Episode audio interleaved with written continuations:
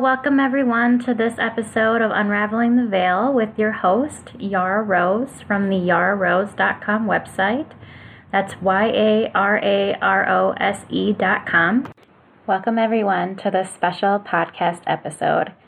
Today is May 29th, 2021. It is Memorial Day weekend. I have been getting this feeling all week like I want to put this story out there. It's very powerful. I've had a very strong nudge that this is the perfect weekend to share this story with you. And I honestly am beyond honored and humbled to be able to share it with you because the stories that I'm going to share with you today are so profound and so amazing that it amazes me and it blows my mind that I am even able to share these with you.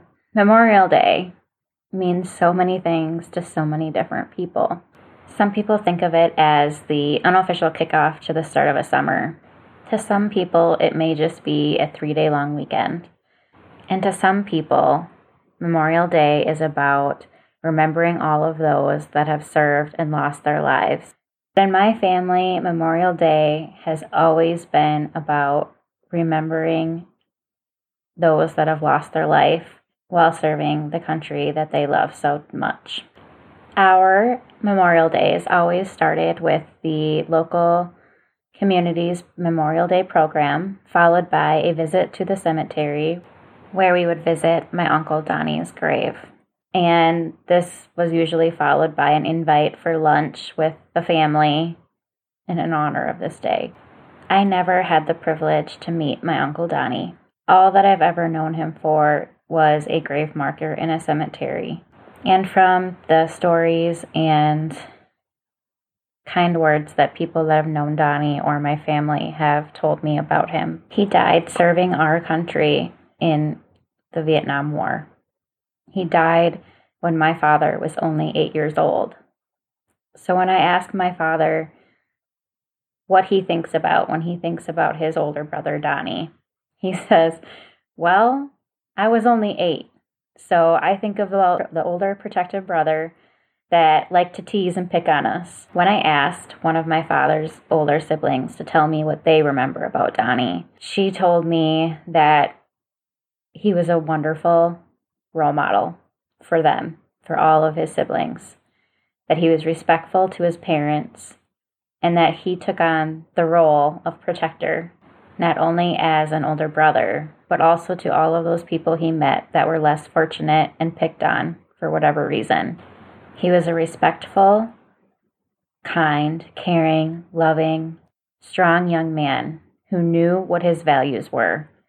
He always took time to do what was important to him whether that was helping his parents out with their family farm or attending Mass before going out with his friends at night on the weekends. From what I understand, Don was one of those people that just connected with everyone he met and had a lasting impression on them. It didn't seem to matter how long he was in their lives, they would remember him. He just left that kind of impression. And I know many people that knew Don in life that stayed close to his family just so they could keep a connection with him alive.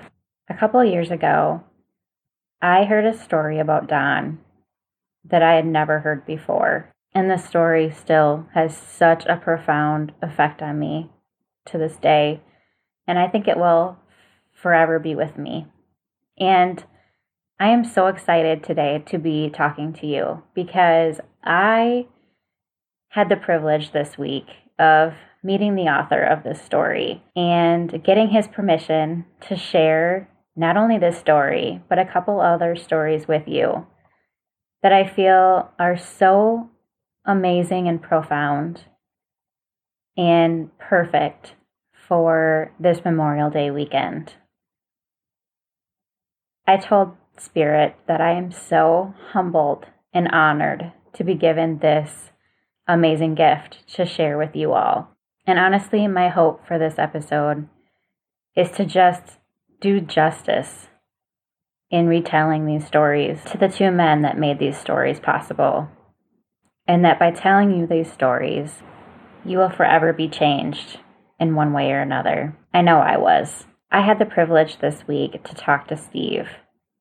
Steve was a friend of my Uncle Don's when they were 19, 20, that range years old. And he has an amazing, astounding, astonishing story about Don that I'm going to share with you in a little bit. But before I talk about that, I want to tell you a little bit about Steve because I had never known this man. I just heard a story that he had told me that I'll share with you later a couple years back. But this week was the first week I've ever talked to him. And he doesn't know me. I'm a complete stranger to him. All that he knows is that I am a niece of a friend that he once had. But he was willing to drop everything and have an hour and a half conversation with me about his life. And he opened up and he told me so many amazing, fantastic stories. And in that one conversation, I came to know several things about Steve. He's an amazing, strong, open, honest, loving, caring, spectacular human being. He's one of those people that I feel like I could talk to every day for years and I would still learn things. He is so in touch with God. Him and Donnie had that in common. They were both very strong in their faith, and Steve's faith is astounding. He has been given this amazing gift, a gift that I told him seems almost like it's a blessing and a curse because it has the power to save lives and also reveal when someone may die and not have the power to save them. I've never met anyone that has this gift, but I can see why God would give Steve this gift because he is a genuine, honest, loving man that tries to help everyone that he meets. And I can see why my Uncle Don would be friends with someone like him. I want to share some of Steve's stories with you. He was kind enough to tell me so that I was able to share them with you as well because they are so powerful and amazing. I am going to do my best in sharing these stories, but I will be honest, they would obviously be better from him. Unfortunately, I didn't have the forethought to record our conversations. Everything except for Donnie's story, and I will read that to you verbatim with what he had written. The other stories are all going to be paraphrased with what I remember from our phone conversation. And since I'm not the most detailed person, I'm going to try to sell them the best that I can, but in general, just know that you're going to get my version of his stories, which are not nearly as detailed and as, as wonderful, but still very powerful, I believe. Steve told me he was introduced to his gift from the Lord when he was 12 years old. At that age, he was by a lake, and at one point while they were at the lake, he had saw this young three-year-old boy hanging out at the edge of the dock. And his mom was busy doing something and wasn't quite paying attention to the boy. And then when she told him it was time to eat, no one knew where the boy had went. And he knew he had been by the dock, so Steve had went to the edge of the docks and just looked out and he thought he saw some hair. So he dove in. While he was diving, he was trying to find this boy to see where he was. And he had to come up for air, I think, three or four times. And on the third time, I believe someone was like, He can't be there. He's got to be somewhere else. Get out of that water, you know? He's not there. And Steve's like, No, I'm, I'm he's here. So he dove down again. And he didn't see the boy, but he saw this bright light. And when he looked closer, he saw that it was actually coming out of a body. And when he looked closer, this body was doing the dead man's float below the surface of the water. And he at first didn't know what that light was, but somehow it was connected to this body. And he went towards the body and started dragging him up towards the surface of the water. He was able to get the boy out and hand the boy to someone that was on shore. And they did what they needed to do to resuscitate him. And as they were doing this, Steve noticed that the light went back into the boy. And that boy survived and is living with kids of his own now. But that was Steve's first incident with seeing what he feels is the Holy Spirit leaving a human body. And he has come to understand that when he sees light outside of the body like that, that person is going to die unless something else intervenes. This is a very powerful gift that he has been living with. And I can't honestly imagine what it must be like to have that kind of experience and have that kind of knowledge as you're walking throughout the world and just seeing people, various people that have this light. I'm telling you this story because it will come up again later in the story that he has about my Uncle Don. But also, it shows how in touch and gifted Steve is. And I admire him so much because he is so strong and willing to follow the guidance that he's getting. And he knows what that means. And he's willing to put himself out there and tell people, complete strangers, hey, I'm seeing this and it means this, and I recommend that you do this. He has saved people's lives. Another story that I had the privilege of hearing was one in which Steve himself was saved. And the story is so phenomenal. It demonstrates that if you're open to hearing messages and you're willing to trust your own intuition as well as what you hear and what comes through when that's in alignment with your intuition, it truly can save your life. And as you've heard in previous podcast episodes, I am all about learning how to develop and believe and trust that intuition because it can continue to save our lives and help guide us in the right direction. When Steve was 24, he was serving in the war in Vietnam. And from time to time, he would be the designated driver for some officers from a different camp. And every time that he drove for them, he would stay at their camp in an extra bunk that they had for him. And one night, on June 9th, 1972, they were going about their normal routine and he was driving them back to their camp. And when he was driving them, he got this message that he shouldn't stay the night. He shouldn't follow his normal routine. He shouldn't stay. And he thought that that was really weird, but he said, you know, I have to follow my routine. I have to bring them home. They've been drinking. They can't drive. They need to go back to the camp.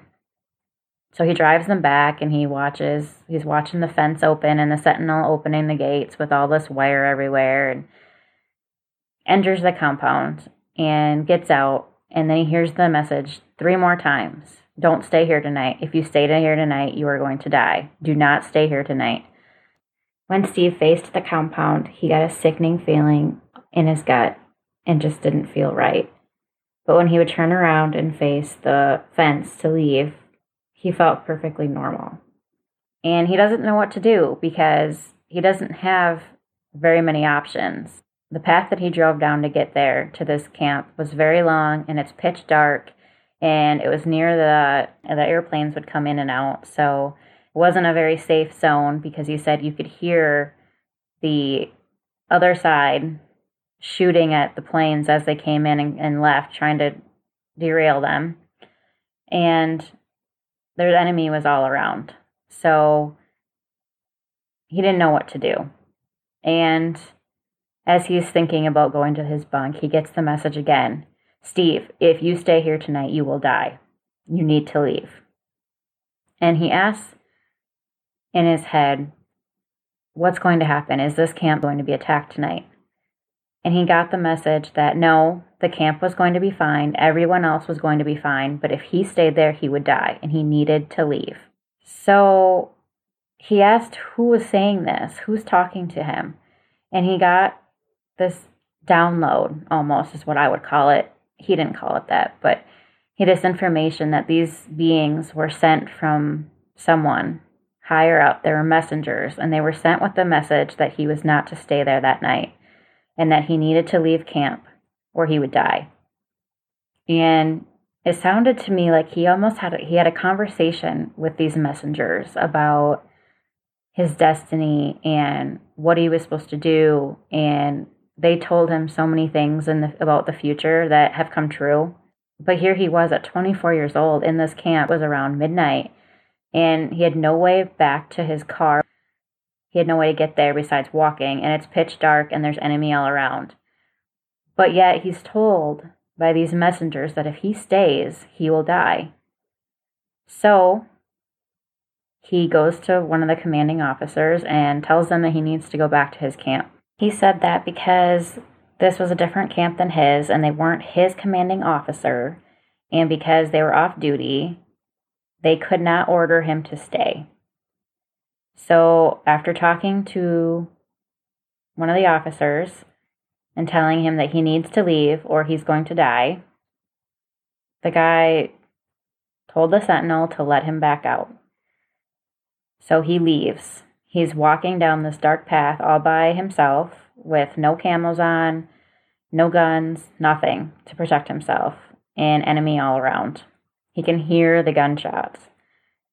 And as he's walking, eventually a Jeep comes and he doesn't know who it is, but they slowly start stopping when they see someone walking down the path. And they shine a light in his eye, and thankfully it was a friendly, it was a South Vietnamese officer. And he asks him why he's walking this late at night all by himself down this path. And when he said he was trying to get back to his car and that he had to get back to his camp tonight, he said he was called all sorts of names, somewhere along the lines of being so stupid and not thinking, and told to get into the vehicle. And thankfully, was returned safely back to his camp without further incident. The next morning, the officer that he had told he needed to leave where he was going to die came and found him at his camp and told him the most astonishing story. He told him that after he had left, he had went to bed, just as he had been instructed by Steve, and laid down immediately without delaying, as were the instructions. And shortly after that, a rocket came right through camp and landed on the exact bunk that Steve would have been sleeping in. He said thankfully the rocket didn't go off because the powder had been wet, but had Steve slept in that bunk, he would have been crushed to death immediately. This officer just could not believe that this was true. He could not believe that that this truly happened. And I don't blame him because it's so hard to imagine being a 24 year old getting a message like that and trusting it and believing in it enough that you're willing to walk out of a safe encampment into the dark unknown where enemy lies everywhere and you can hear them shooting off guns all around and be confident that you're safer out there than in a secure camp with all of your fellow armed force members. And I can't imagine the strength and faith that it takes for someone to do that. Steve said that the Army later showed him that particular rocket that could have taken his life. In the reaction his entire body had was visceral. The energy was so powerful that he immediately stepped back and said he wanted nothing to do with that rocket. They had wanted him to take it home as a souvenir to remind him of the close call he had, and he told them he wanted nothing to do with it. He never wanted to see it again. I don't want to give too much of my own opinions and feelings about the stories that I share that Steve has allowed me to share with you because they're so amazing and astonishing and and resonating. I don't want anything that I could say to take away from their power. That being said, I would love to share the other story that Steve has about my Uncle Don. So here we go. There is a story to tell about an inscription on a brick in our memorial patio. The brick is to remember what Don did years ago. This inscription is simple. All it says is, Don Galing, he gave it all. It's a simple, short message, except that he served in Vietnam and died, as many others have died in support of our country's actions. But this young man was a good friend of mine, a very good friend. He will be forever 19 to me. I've grown older, and time wedges between us. I've grown to appreciate him in an honored sense. He was a year younger than me, when we met in a Rochester, Minnesota junior college. It doesn't seem possible that I only knew him a little over a year. The impression of integrity, honesty, and wisdom this young Christian man exhibited seemed beyond his age. There were about four or five of us any given weekend that consistently hung out together. The pressure, the fear in our country at that time was being drafted and going to war. Vietnam was culling out my age group. I had already attended one funeral for Larry Watson from school back in the spring of 1966. He was an Army grunt right out of boot camp. I remember Bob was one of his pallbearers, but this is about Don. He commuted from Grand Meadow to Rochester, Minnesota. Bob bought my roommate Rick and I a case of Colt malt liquor in our apartment refrigerator.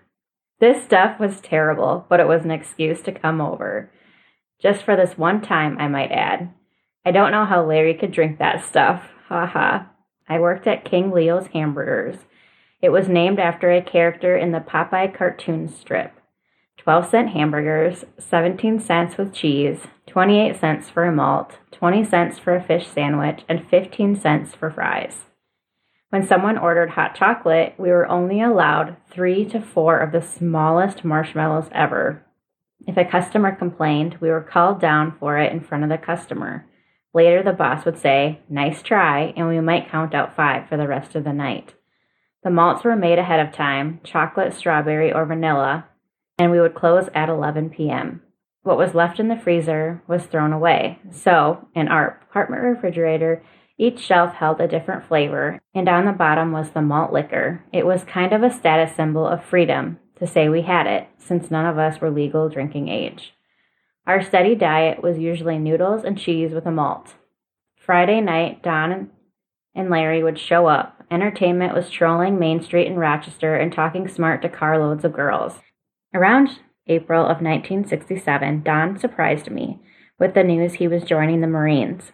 He asked me to join him when the semester was over as we could go through boot camp together. I said, Don, there's people dying over there. They're coming home in a box. Yeah, he said, but I'm going to be a clerk typist because I passed all the tests and my typing speed is pretty good. I don't know what your assignment would be, Steve, but we would always be close friends with shared memories of boot camp for life. It was early August when he called O'Reilly and said he was home on leave and would be heading to Vietnam. We all met next to Kaufman Hall in the afternoon, along with Harvey from Goodhue, his sister Jane, and Larry. Now my story gets a little sticky. The Lord gives us many gifts, and we all have choices on how we will use them. One of those gifts I cannot explain. The last time I see someone, if there is an aura of light around them, they are going to die prematurely or violently. It is brighter than daylight and it foretells the death of that person. The phenomena has occurred to me just a few times. When it happens, I'm taken aback and might blurt out what's going to happen. The first time this occurred was when I went into the water right at sunset and saved a three year old boy.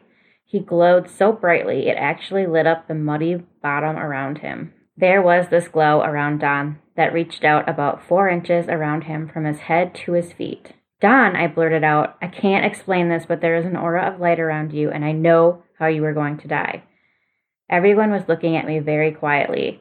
This was on everyone's mind, and here I am speaking it out loud. Don, I'm heading for art school in a couple of weeks, but to heck with that. We can pack up my 55 Chevy and head for Canada. We can find jobs doing things up there. At least we will be alive. O'Reilly says, Hubble, as if to shut me up. I continued, you're a farm boy and are used to getting up before dawn to do chores, feed, and milk the cows. The sentries will fall asleep and their throats will be cut or something, and the Viet Cong will be across the wire. You will stand up and start firing. You will wake everyone up, but you are going to take all the return fire. O'Reilly said, Shut up, Hubble, you're freaking me out. No, I'm serious, and said, Can't anyone else see it? I turned to sister and said, Don't you see it? She said, Yes, I see something. That's when Don started speaking. He said, Steve, I appreciate what you are saying, but I'm trained to react, and what will happen to the others if I'm not there to alert them? There were no more words left in me, and I said, Please be careful. I thought maybe there still is a chance to change things. What are you doing tonight? Let's go to the drive in movie. So Larry, Don, and I met that evening and messed around with a car load of girls at the speaker next to us. Then the biggest put down ever was when they started the car and drove to another speaker. Don, Larry, and I talked a little. The movie was called The Apartment. It was boring and depressing. They dropped me off at my car and we said goodbye. The aura was not seen again. I prayed that maybe something had changed and it wasn't going to happen after all. That late October, I hitchhiked home for the weekend. O'Reilly was home also, and he shared the news that Don got a purple heart with a head wound. He was okay and was recovering in a hospital. A month later, Don was shipped home for a closed coffin ceremony. After recovering, he had been returned back to his unit. I believe it was north of the rubber plantations. But the story is not quite over yet. The last night before leaving Minnesota, Don was packing his duffel bag while his little sister was watching. He told her how he was going to die, exactly as I told him. It was years later, at the 10th anniversary of the wall in Washington, D.C., I broke down when I found his name high up on the wall. Another vet held the ladder as I got rubbings for his family. When I returned to Grand Meadow, Don's sister took me out to the gravesite. A Memorial Day flag was still flying next to his grave. It was cold, and the wind cut a little with a hint of snow. It was there that she told me about someone that showed up from his unit. He described how Don died, and it was how I told him many years earlier. He was awarded the Bronze Star for his actions. I wept as she told me how Larry went through basics with him, he comes out to visit the grave quite frequently. The next Mother's Day, I showed up with a matted and framed loon print. It was for in place of Don for his mother. It was my first painting commission that ironically was for O'Reilly. Now to try and sum this up. If Don knew how he was going to die as the process started that fateful night, he did save lives with his action. His bronze star symbolizes for me what is elevated to Medal of Honor courage in this case. As it says in our memorial garden, he gave it all, knowing the outcome months in advance. For me, this aura gift has been with me a couple of other times. The difference, Don was given the choice, and he had to be thinking back as he started firing his M16 that night. If I gave Don anything, it was that the knowledge and the choice he had to make that night when he gave it all. So if there were any questions about whom and what the inscription out there is about, now hopefully you will know. I truly know what it means when I say to other vets, welcome home and thank you for your service. Are there any questions? I'm talking about valor. I'm telling you about a hero. I think of him every day of my life, at times when I feel lazy about getting up in the morning I think of Don not being able to enjoy his day. Then I get up and I try to do something constructive. I pray for the Lord to walk with me, and I thank God for this new day. And that's the end of that story. I never met Don, but I have felt his loss throughout my father's entire family. They often wonder what would their brother be like today my dad wonders what kind of heart to heart conversations they could have had as they both grew older and navigated life together. What would Don's family look like? Would he have had one? Would he have had kids? How would they all fit together? His physical absence has definitely been felt throughout the years. Although we know he is with us in spirit and have felt him around us many times and he has given us many signs, it's just not the same. I don't know why and how it's determined who is going to get to come home for more who's going to get to go on and continue living long lives and why some people are cut short at the age of 20 in Don's case, or five, or six, or whatever, all the different ages that people die at. I think personally that it has a lot to do with our mission and Earth and what we came here for. It seems to me that the people that die young leave a very lasting impression.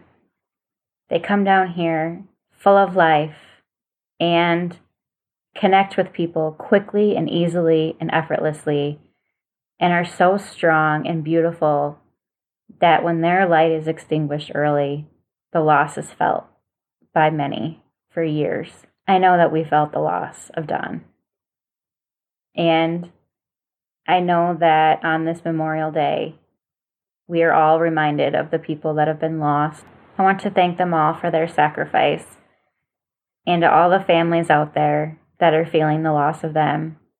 I hear you, and my heart goes out to you too.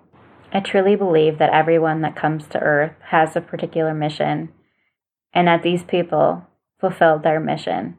Thank you for that. And for those that are in the military or other first responder positions and wonder why it wasn't them, your mission's not over yet. There's more work for you to do here. Honor that soul that was part of your life and continue moving forward and living your life to the fullest. Enjoy every day and be grateful that you have another opportunity to live and live your life that's the best way to honor these soldiers and other members of the first responders that have sacrificed their lives for us. I know that this episode was mainly geared towards those that served us in the Army and also first responders and all of those people that put their lives on the line for us every day. But truly, I feel that this advice is pertinent for anyone that has ever lost another family member. Any loss is hard, especially those that are young. Remember them. Remember all of the good times and all of the things that you learned from them. But continue living. Continue moving forward in your life. And remember, they're always there with you in spirit. Thank you so much for joining me on this episode. Thank you, Steve, for sharing these stories and allowing me to share them with the world. And for any of you that are listening and believe in offering up prayers and sending out positive vibes, please send Steve and his wife some of those prayers and vibes as they're going through a difficult medical crisis in their lives and would love and appreciate any extra love and prayers that you can give them. Thank you so much again for joining me with all of my love, Yara Rose.